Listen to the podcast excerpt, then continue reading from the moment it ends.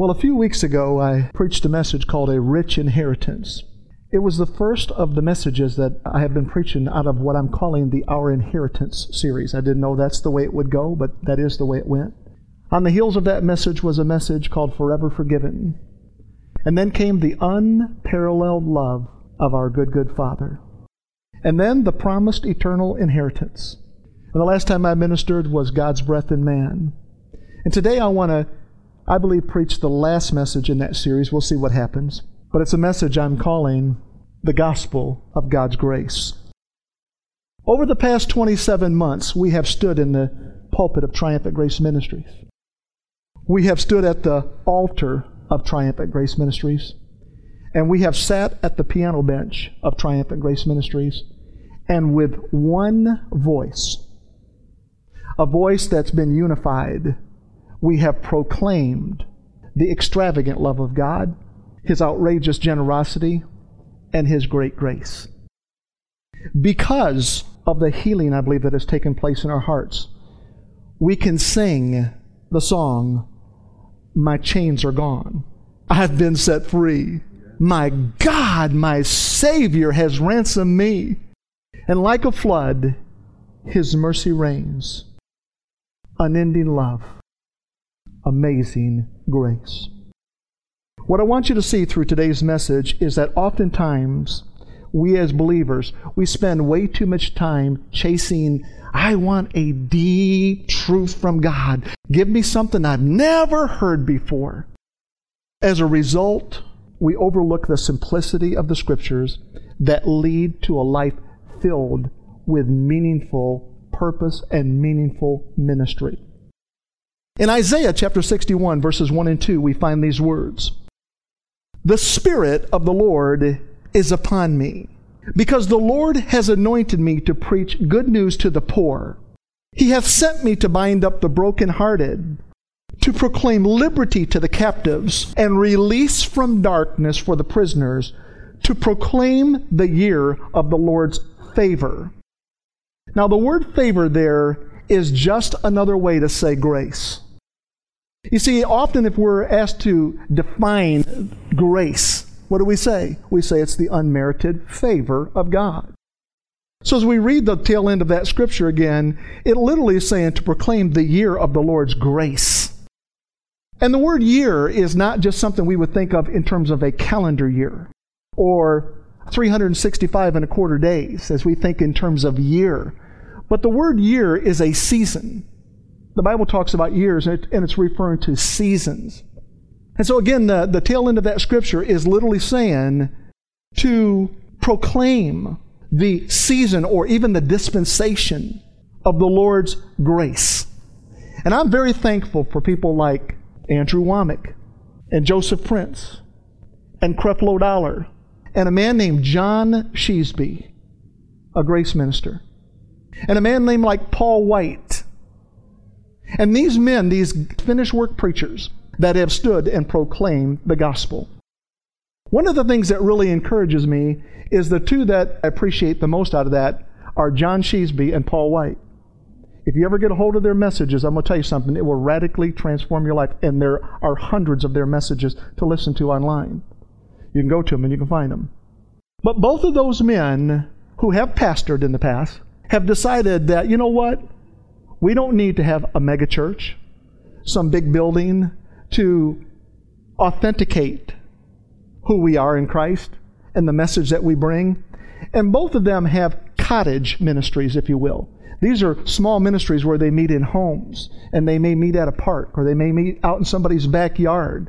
There is nothing wrong with that. Both of their messages are on the internet, so you can go there and you can listen to that because everything is recorded, so they are preaching to the whole world.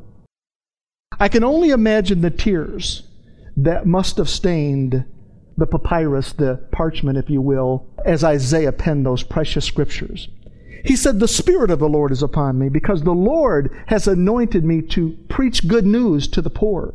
He sent me to bind up the brokenhearted, to proclaim liberty to the captives and release from darkness for the prisoners, to proclaim the year of the Lord's favor, or to say the acceptable year of the Lord. That was and is and will always be the heartbeat of God, those two scriptures right there. I believe that as Isaiah penned those words, innately he realized I'm not talking about my own future. I'm prophesying about somebody else's, somebody to come. Compacted into those two verses are the keys that unlock not only the essence to meaningful life, but also the essence to a meaningful ministry as well. Isaiah said, The Spirit of the Lord is upon me. I've come by today to tell you that the Spirit of the Lord is not only upon you, and the Spirit of the Lord is not only with you, and the Spirit of the Lord is not only for you, and the Spirit of the Lord is not only in you, you are one with the Spirit. Oh, I like that a whole lot better. You are one. We are one with the Spirit. The words were recorded by Paul in 1 Corinthians chapter 6 verse 17. He said, "But he that is joined unto the Lord is one spirit." If there was one scripture that you might want to meditate on sometime, it's that one right there. He that is joined to the Lord, very short and sweet.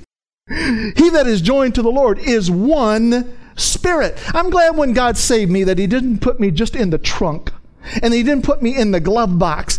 He said, You know what, son? I'm going to make you one with my son. You're going to be one with the Spirit.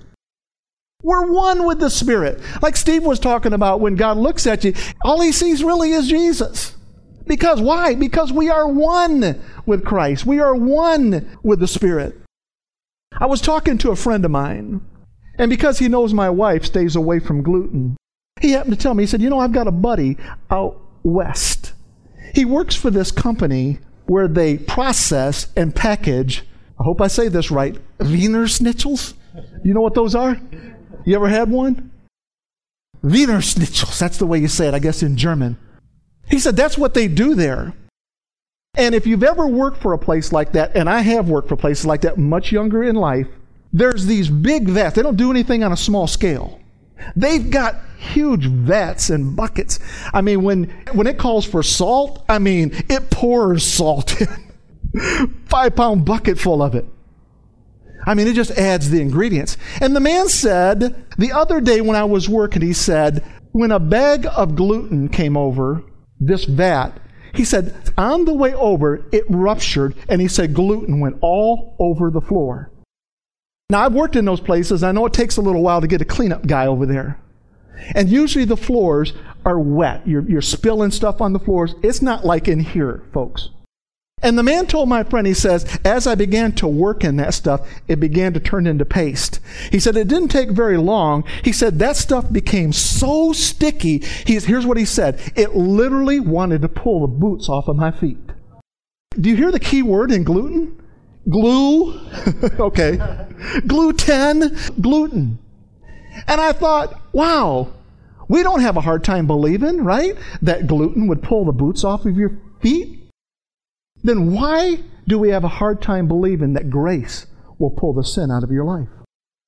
It's just what the Lord said to me last night. I'm like, wow, why is that, God? I mean, are you kidding me? Did you know that when it says that he that is joined unto the Lord, that word joined comes from the Greek word kolao. It means to glue together. I didn't make this up, folks. You go and look in your concordance one time. When it says, He that is joined to the Lord, it literally means you have been glued together with the Lord. Now, listen, if God is going to take time to glue you to Jesus, this is the most awesome glue there is. I mean, you think Gorilla Glue is good? This is awesome, awesome glue. It's a glue that cannot be separated.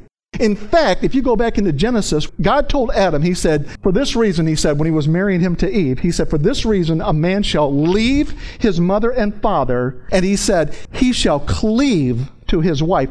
That word cleave in the Hebrew now, we're talking Old Testament, means the exact same thing. It means to be glued together. And all he was doing was a type and shadow of just saying, listen, why don't you leave that Kool Aid father religion and mother religion that you had? Why don't you just get glued to my son?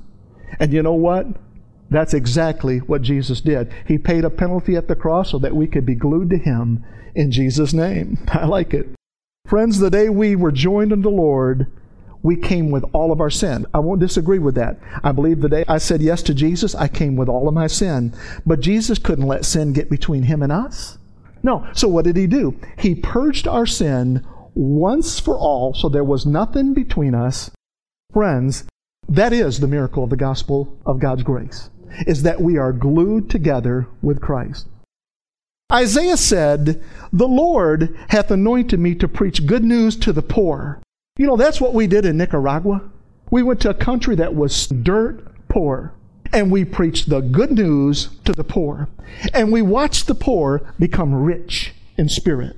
We watch the poor get healed. We watch the, the blind eyes get open. We watch the poor get encouraged. We watch the poor get saved. We watch the poor get delivered. And we were there just simply with the message of the gospel of Jesus Christ.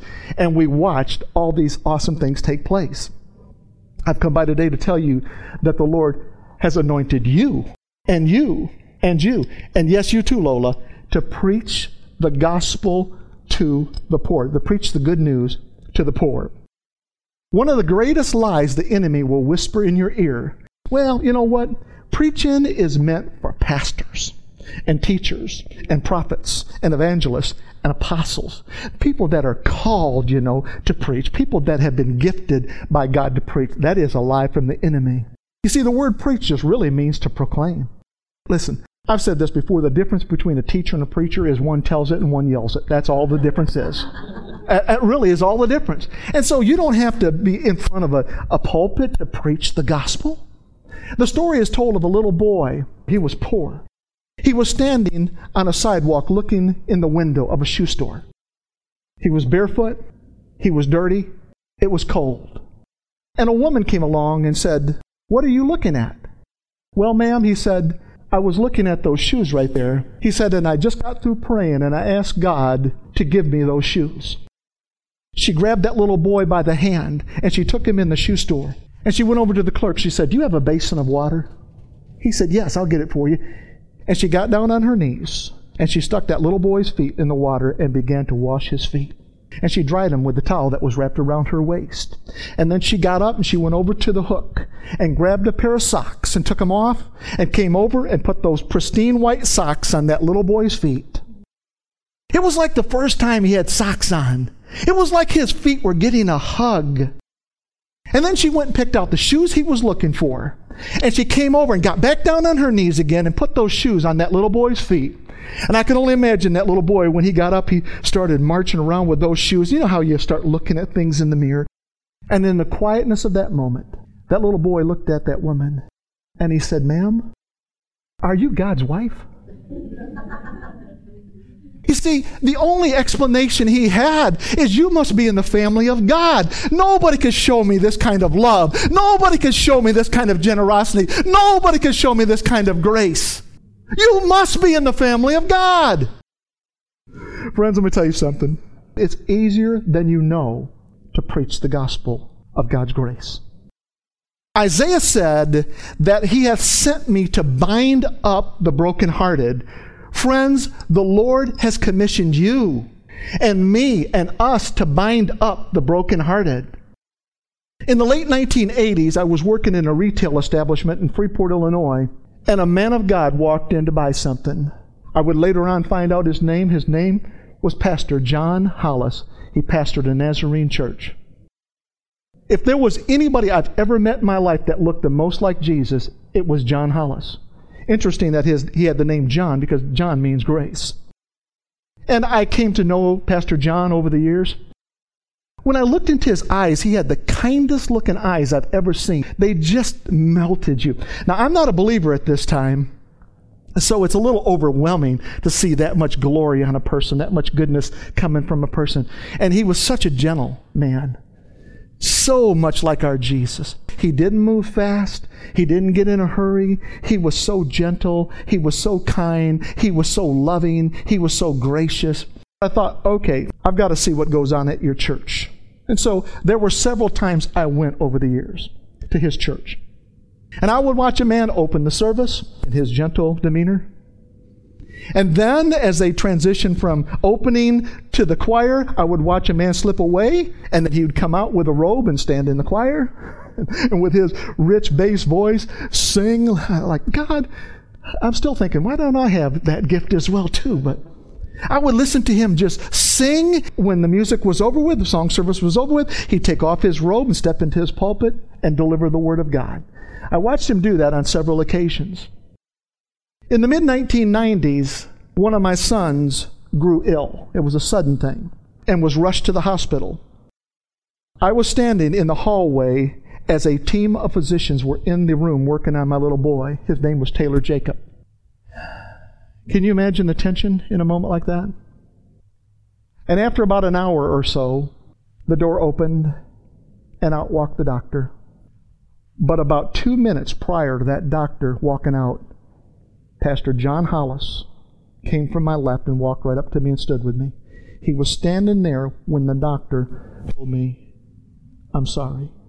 We did everything we could for your little boy. We lost him.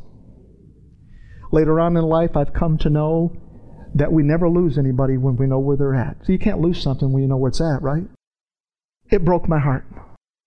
I'm just being honest. It broke my heart. It broke my heart. And that gentle shepherd put his arms around me and hugged me. You know what he was doing? He was binding up the brokenhearted. You see, when Jesus said his mission was to bind up the brokenhearted, those are the kind of things he had in mind. I'm telling you this because we often think about what is my ministry. So many people are caught up, you know, I just can't figure out what my ministry is. Your ministry is to preach good news to the poor.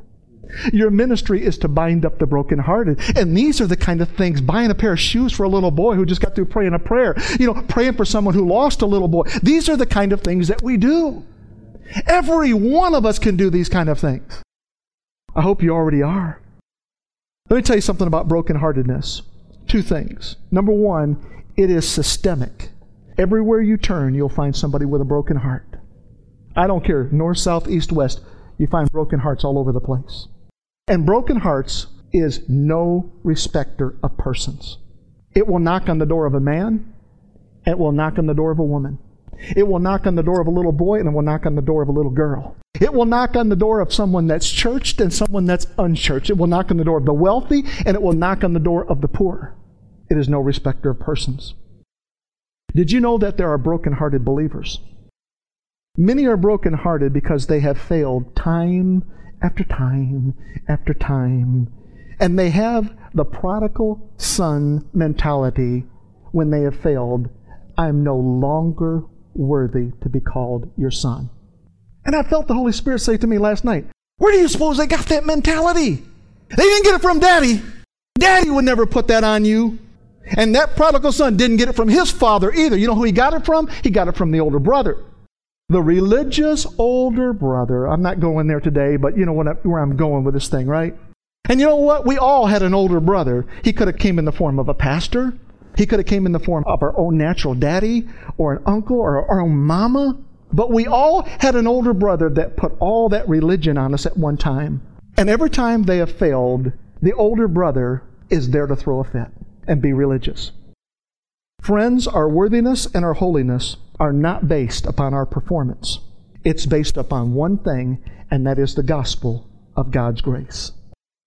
Christians don't leave church because they've stopped loving God. I've not met one yet. I've met many believers that have quit going to church, but I've never found a believer said, I quit going to church because I just fell out of love with God. It doesn't happen like that. They leave church because they don't know how to shake the viper of condemnation off of their minds.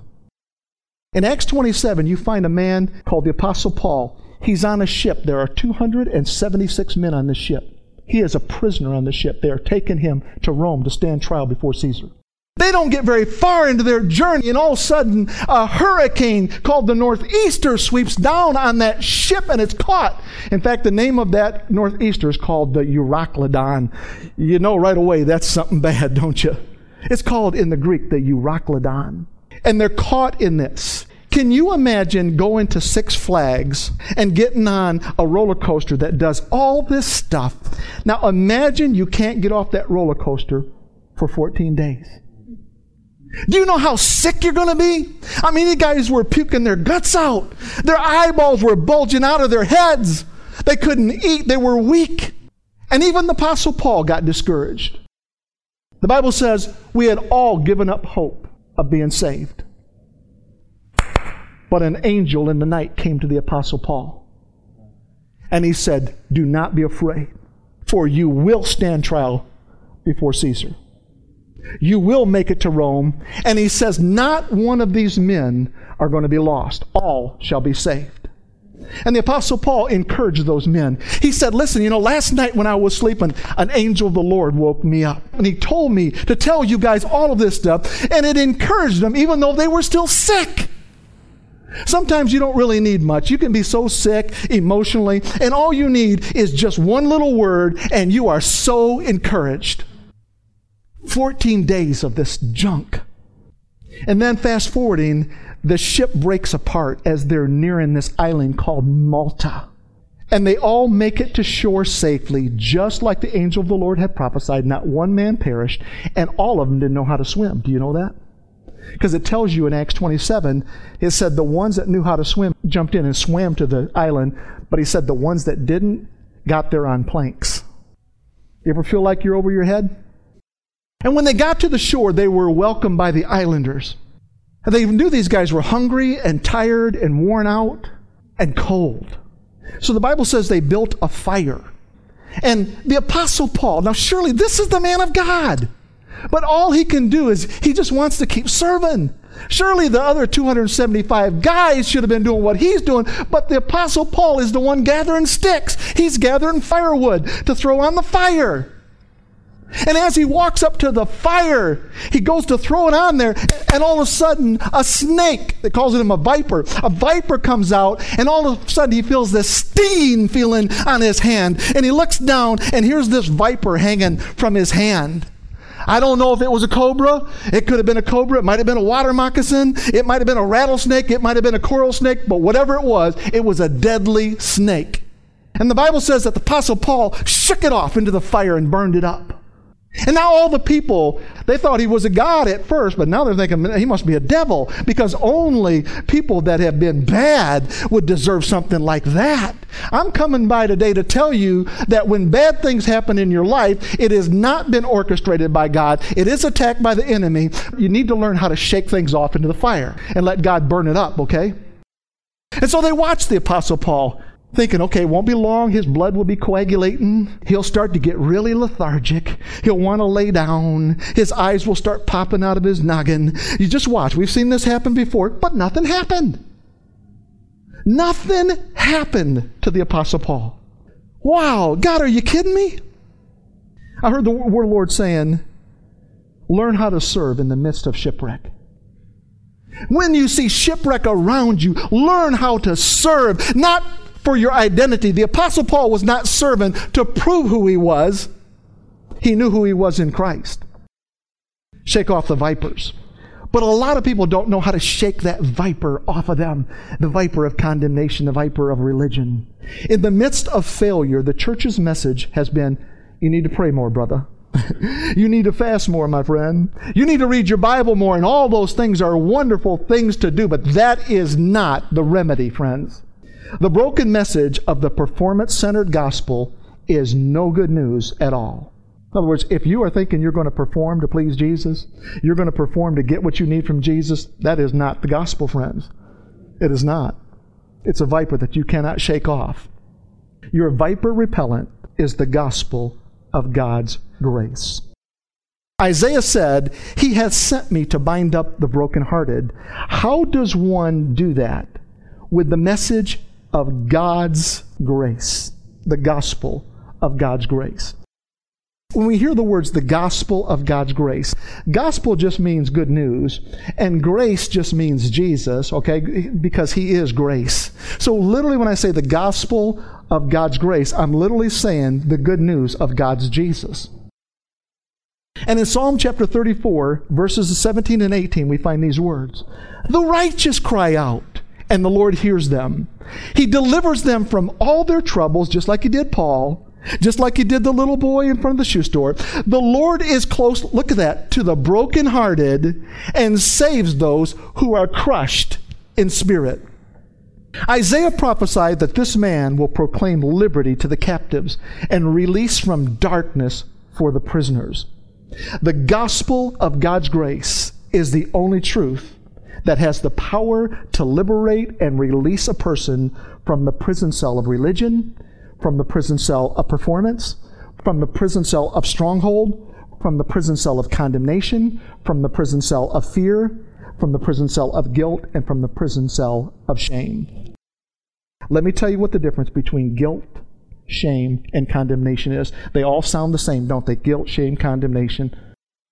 Here's the difference guilt will say, You have made a mistake, and it will be in your face. Look at the mistake you made. Look at the mistake. You've made a mistake.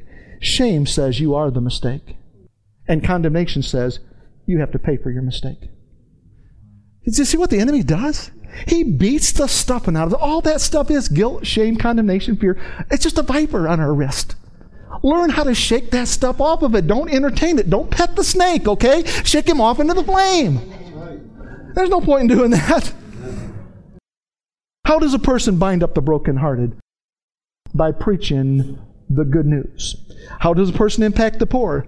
By preaching the good news. How does a person liberate the captives? By preaching the good news. How does a person dispel darkness? By preaching the good news. How does a person proclaim the year of the Lord's grace? By preaching the good news. You can ask me a thousand questions, I'll give you the same answer because that is how you do it. By preaching the good news, letting the good news get inside of you, walking in the good news, living in the good news. Don't take anything else, take His good news.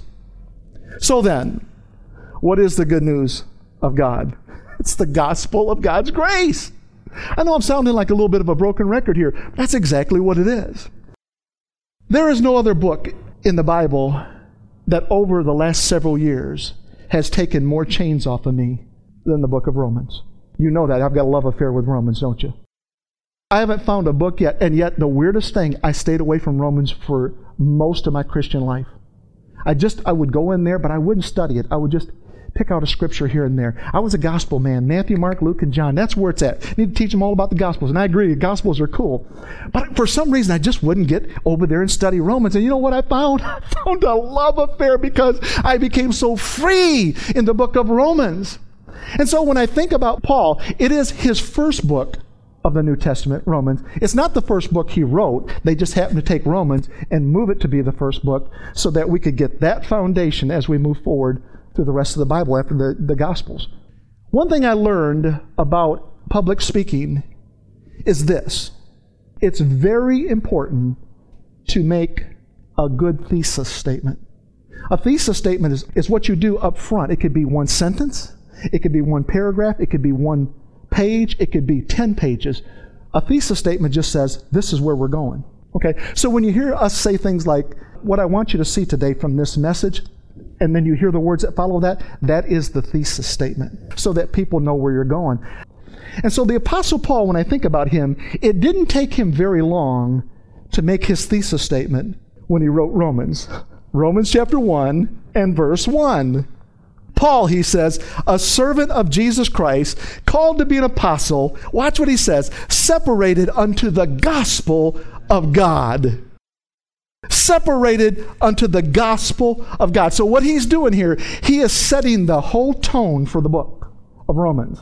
He says, Let me tell you right up front, I am separated for one reason, and that is the gospel of God. And he says, Paul, a servant of Jesus Christ. Seems to me there's a scripture there where Jesus said, I no longer call you servant, but I call you friends. When I look at something like this, I'm like, wait a minute now, the Apostle Paul called himself a servant, but that was not his identity. He wasn't saying, this is who I am, I'm just a, I'm a servant. In other words, this is not my identity. Here's what he was saying I'm not serving to become, I'm serving because. Listen, you'll never hear us say in the message of grace, you don't need to do anything. You don't need to do anything for your identity. You don't need to do anything to be right with God. That's true. But we don't have lazy boy Christianity. We go out and we preach good news to the poor. We bind up the brokenhearted. Now, the Apostle Paul is still kind of laying his thesis statement. As we skip up eight verses, it says this For God is my witness, whom I serve with my spirit, watch this, in the gospel of his Son. Now, he just said in verse 1 the gospel of God. Now he's saying it's the gospel of his Son that without ceasing I make mention of you always in my prayers. And then He's still not done. Because as we skip up seven more verses to Romans chapter 1, verse 16, he says, For I am not ashamed of the gospel of Christ. The gospel of God, the gospel of his Son, the gospel of Christ. And I heard the word of the Lord saying, the gospel should always point to a person, a person of the Godhead. And that's exactly what the Apostle Paul is doing here. Christ is not Jesus' last name. Some people actually think it is. If you would say, What's Jesus' last name? They'd say, Christ, I guess. oh. We used to ask people, What's John the Baptist's middle name? They'd be like, His middle name? I don't know if it's there. Yeah, it's the. John the Baptist. The word Christ literally means anointed one. And so what he's saying is, For I am not ashamed of the gospel of the anointed one. For it is the power of God unto salvation to everyone that believeth, to the Jew first, and also to the Greek. Let's establish for certain that Isaiah 61 is a prophetic declaration of Jesus Christ. Let's look at a couple more scriptures that validate that this is Jesus that Isaiah is prophesying about when he said, The Spirit of the sovereign Lord is upon me. In Matthew chapter 3, verses 16 and 17. And Jesus, when he was baptized, went up straightway out of the water, and lo, the heavens were opened unto him, and he saw the Spirit of God descending like a dove and lighting upon him. Friends, this is the manifestation of what Isaiah saw. And lo, a voice from heaven saying, This is my beloved Son, in whom I am well pleased. Did you notice that Isaiah and Matthew essentially said the same thing? When Isaiah penned his words, he was looking into the future. When Matthew penned his words, he was looking into the past. But they both pointed to Jesus, the gospel of God's grace. There are those that are critical of our ministry. You don't know it unless I tell you, but people will tell me. And they will just say, you know, there is really more to preach about. I've heard this by more than one person. There's really more to preach about than, than love and grace. You know, love is just another way to say God, and grace is just another way to say Jesus. So what they're essentially saying, you know, there's more to preach about than God and Jesus. really? Have at it. Go for it. Build a church if you want to. Christ is the power of salvation. The anointed one is the power of our salvation. And so this ministry will always be a ministry that points to Jesus. And as we think about the history of Jesus coming into the world, in Luke chapter 1, Mary becomes pregnant. Luke 2, Jesus is born. Didn't take very long. Luke 3, Jesus is now 30 years old, and he gets baptized by John in the Jordan River. And then, right after he's baptized, he is led by the Spirit of God into the desert or into the wilderness to be tempted of the devil. The Bible says that's where he fasted for 40 days and 40 nights. I want you to see now we're on the right side of the 40 day fast. Jesus is done with all that. Essentially, his ministry is really beginning because the Spirit of God has descended on him. He's got away with God for 40 days and 40 nights, and God would have been just speaking awesome things into his son over those 40 days and 40 nights. And so, after Jesus in uh, Luke chapter 4 is led by the Spirit into the wilderness, and he comes out of that time of fasting and praying, here's the first thing he does beginning in Luke chapter 4, verse 16. And Jesus came to Nazareth, where he had been brought up, and as his custom was, he went into the synagogue on the Sabbath day and stood up for to read. And there was delivered unto him the book of the prophet Isaiah. Isn't that interesting? Of all the books you could have picked, you had to go and pick that one. And the Bible says, And when he had opened the book, he found the place where it was written. I'm going to stop here for a second and just say this.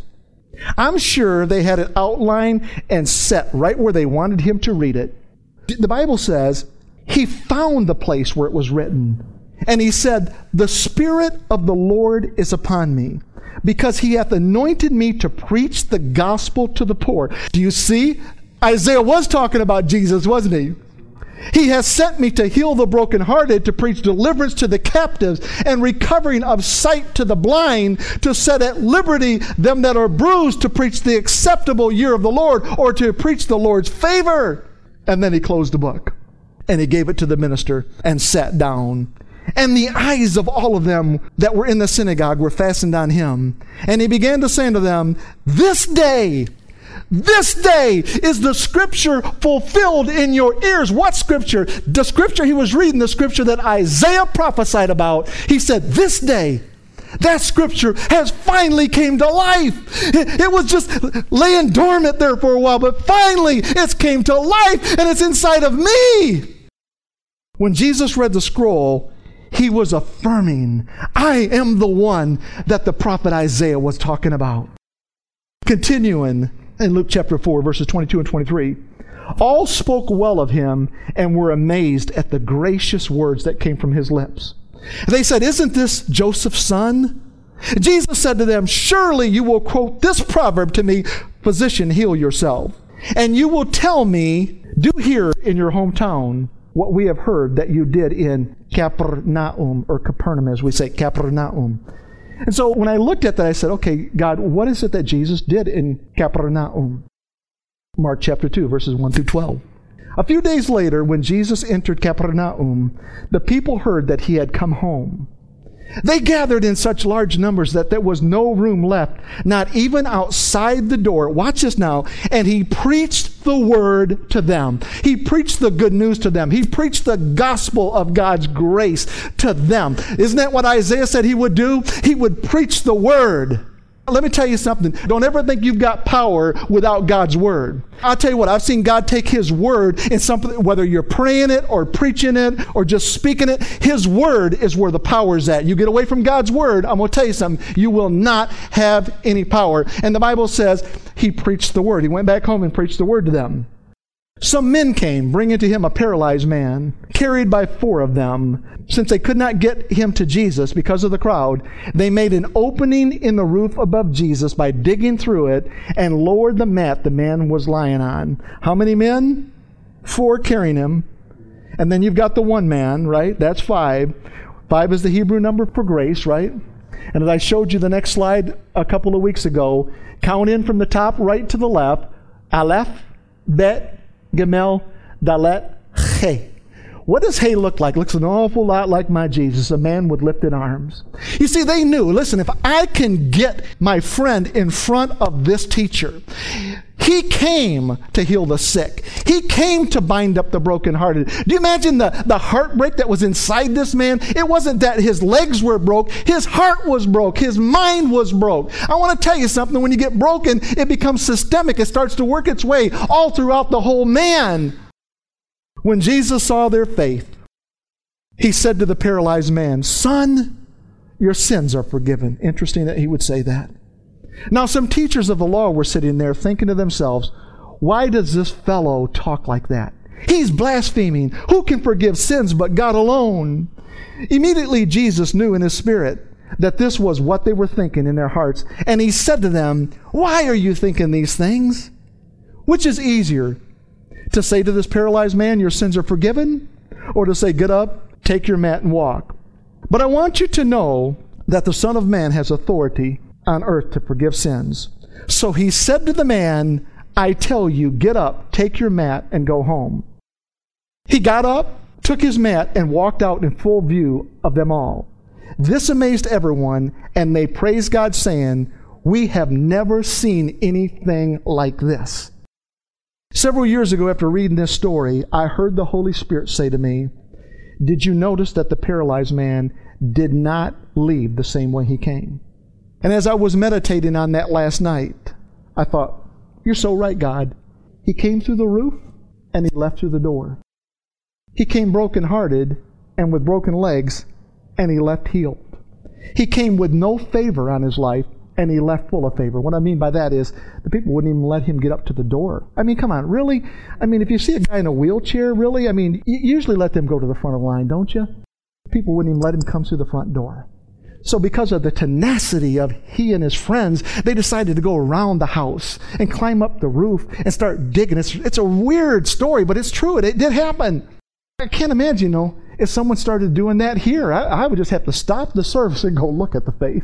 look at that faith. Look at that faith. And that's what got Jesus' attention. Did you notice he was the last to come, but he was the first to leave? Jesus said, The last shall be first, the first shall be last. He came a sinner and left forgiven. everything changed in that man's life.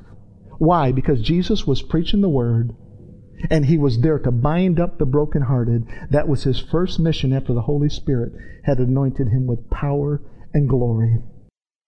And then I heard that song I learned in my Pentecostal church growing up. Oh, I sang it to you once before. You may have forgot it. It doesn't have many lyrics, but it's pretty powerful. It says, You won't leave here like you came in Jesus' name. You remember that song? Bound, oppressed, tormented, sick or lame. For the Holy Ghost of Acts is still the same, and you won't leave here like you came in Jesus' name.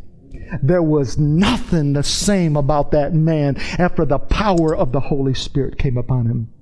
Can you imagine the commotion when those five men reached home and were inundated with questions? Their answer would have been, I don't know what to tell you. All I know is today we came face to face with the gospel of God's grace, the man with lifted arms. And it changed everything. Friends, Jesus lived the ministry that Isaiah prophesied about in Isaiah 61 when he penned the words, The Spirit of the Lord is upon me. He hath anointed me to preach good news to the poor. He has sent me to bind up the brokenhearted, to proclaim liberty to the captives and release from darkness for the prisoners, to proclaim the year of the Lord's favor. That is our inheritance. In closing, I want to say this. In Acts chapter 20, verses 20 through 24, the physician Luke is writing the book of Acts, and he's writing about his buddy Paul. he loved Paul. And he says these words. These are Paul's words. You know that I have not hesitated to preach anything that would be helpful to you. And I heard the Lord say to me last night, Son, you have done the same thing. You have not hesitated to preach anything that would be helpful to your people. I thought, man, I'm in good company if the Apostle Paul said that too. But have taught you publicly and from house to house. I want to tell you something. Most of our ministry is done outside of the church. It's house to house. It's phone to phone. I've led more people to Jesus outside of the church than I have in the church. Take a hold of that because as you go, friends, go house to house, phone call to phone call. He says, I have declared to both Jews and Greeks that they must turn to God in repentance and have faith in our Lord Jesus. And absolutely, we will say, if you want to be saved, you have to turn to God in repentance. No question about that. Then the Apostle Paul says, And now, compelled by the Spirit, I'm going to Jerusalem, not knowing what will happen to me there. I only know that in every city, the Holy Spirit warns me that prison and hardships are facing me. Listen, I don't like to hear that any more than you do. The message of grace is not that you're insulated from situations. The message of grace is that He's always with you. The message of grace that is that you are one with Him. So if you're caught in the middle of a Euroclydon, if you're caught in the middle of a storm, if you're caught in the middle of a hardship, if you're caught in the middle of something, Jesus will be right there with you. And if He exempted you and me from every single hardship, you know what? People would come to Christ for the wrong motives. I'm not kidding you. They would come like, really? If I just come to him, I'll never have another problem. I'll never be sick another day in my life. I'll never have another issue in my life.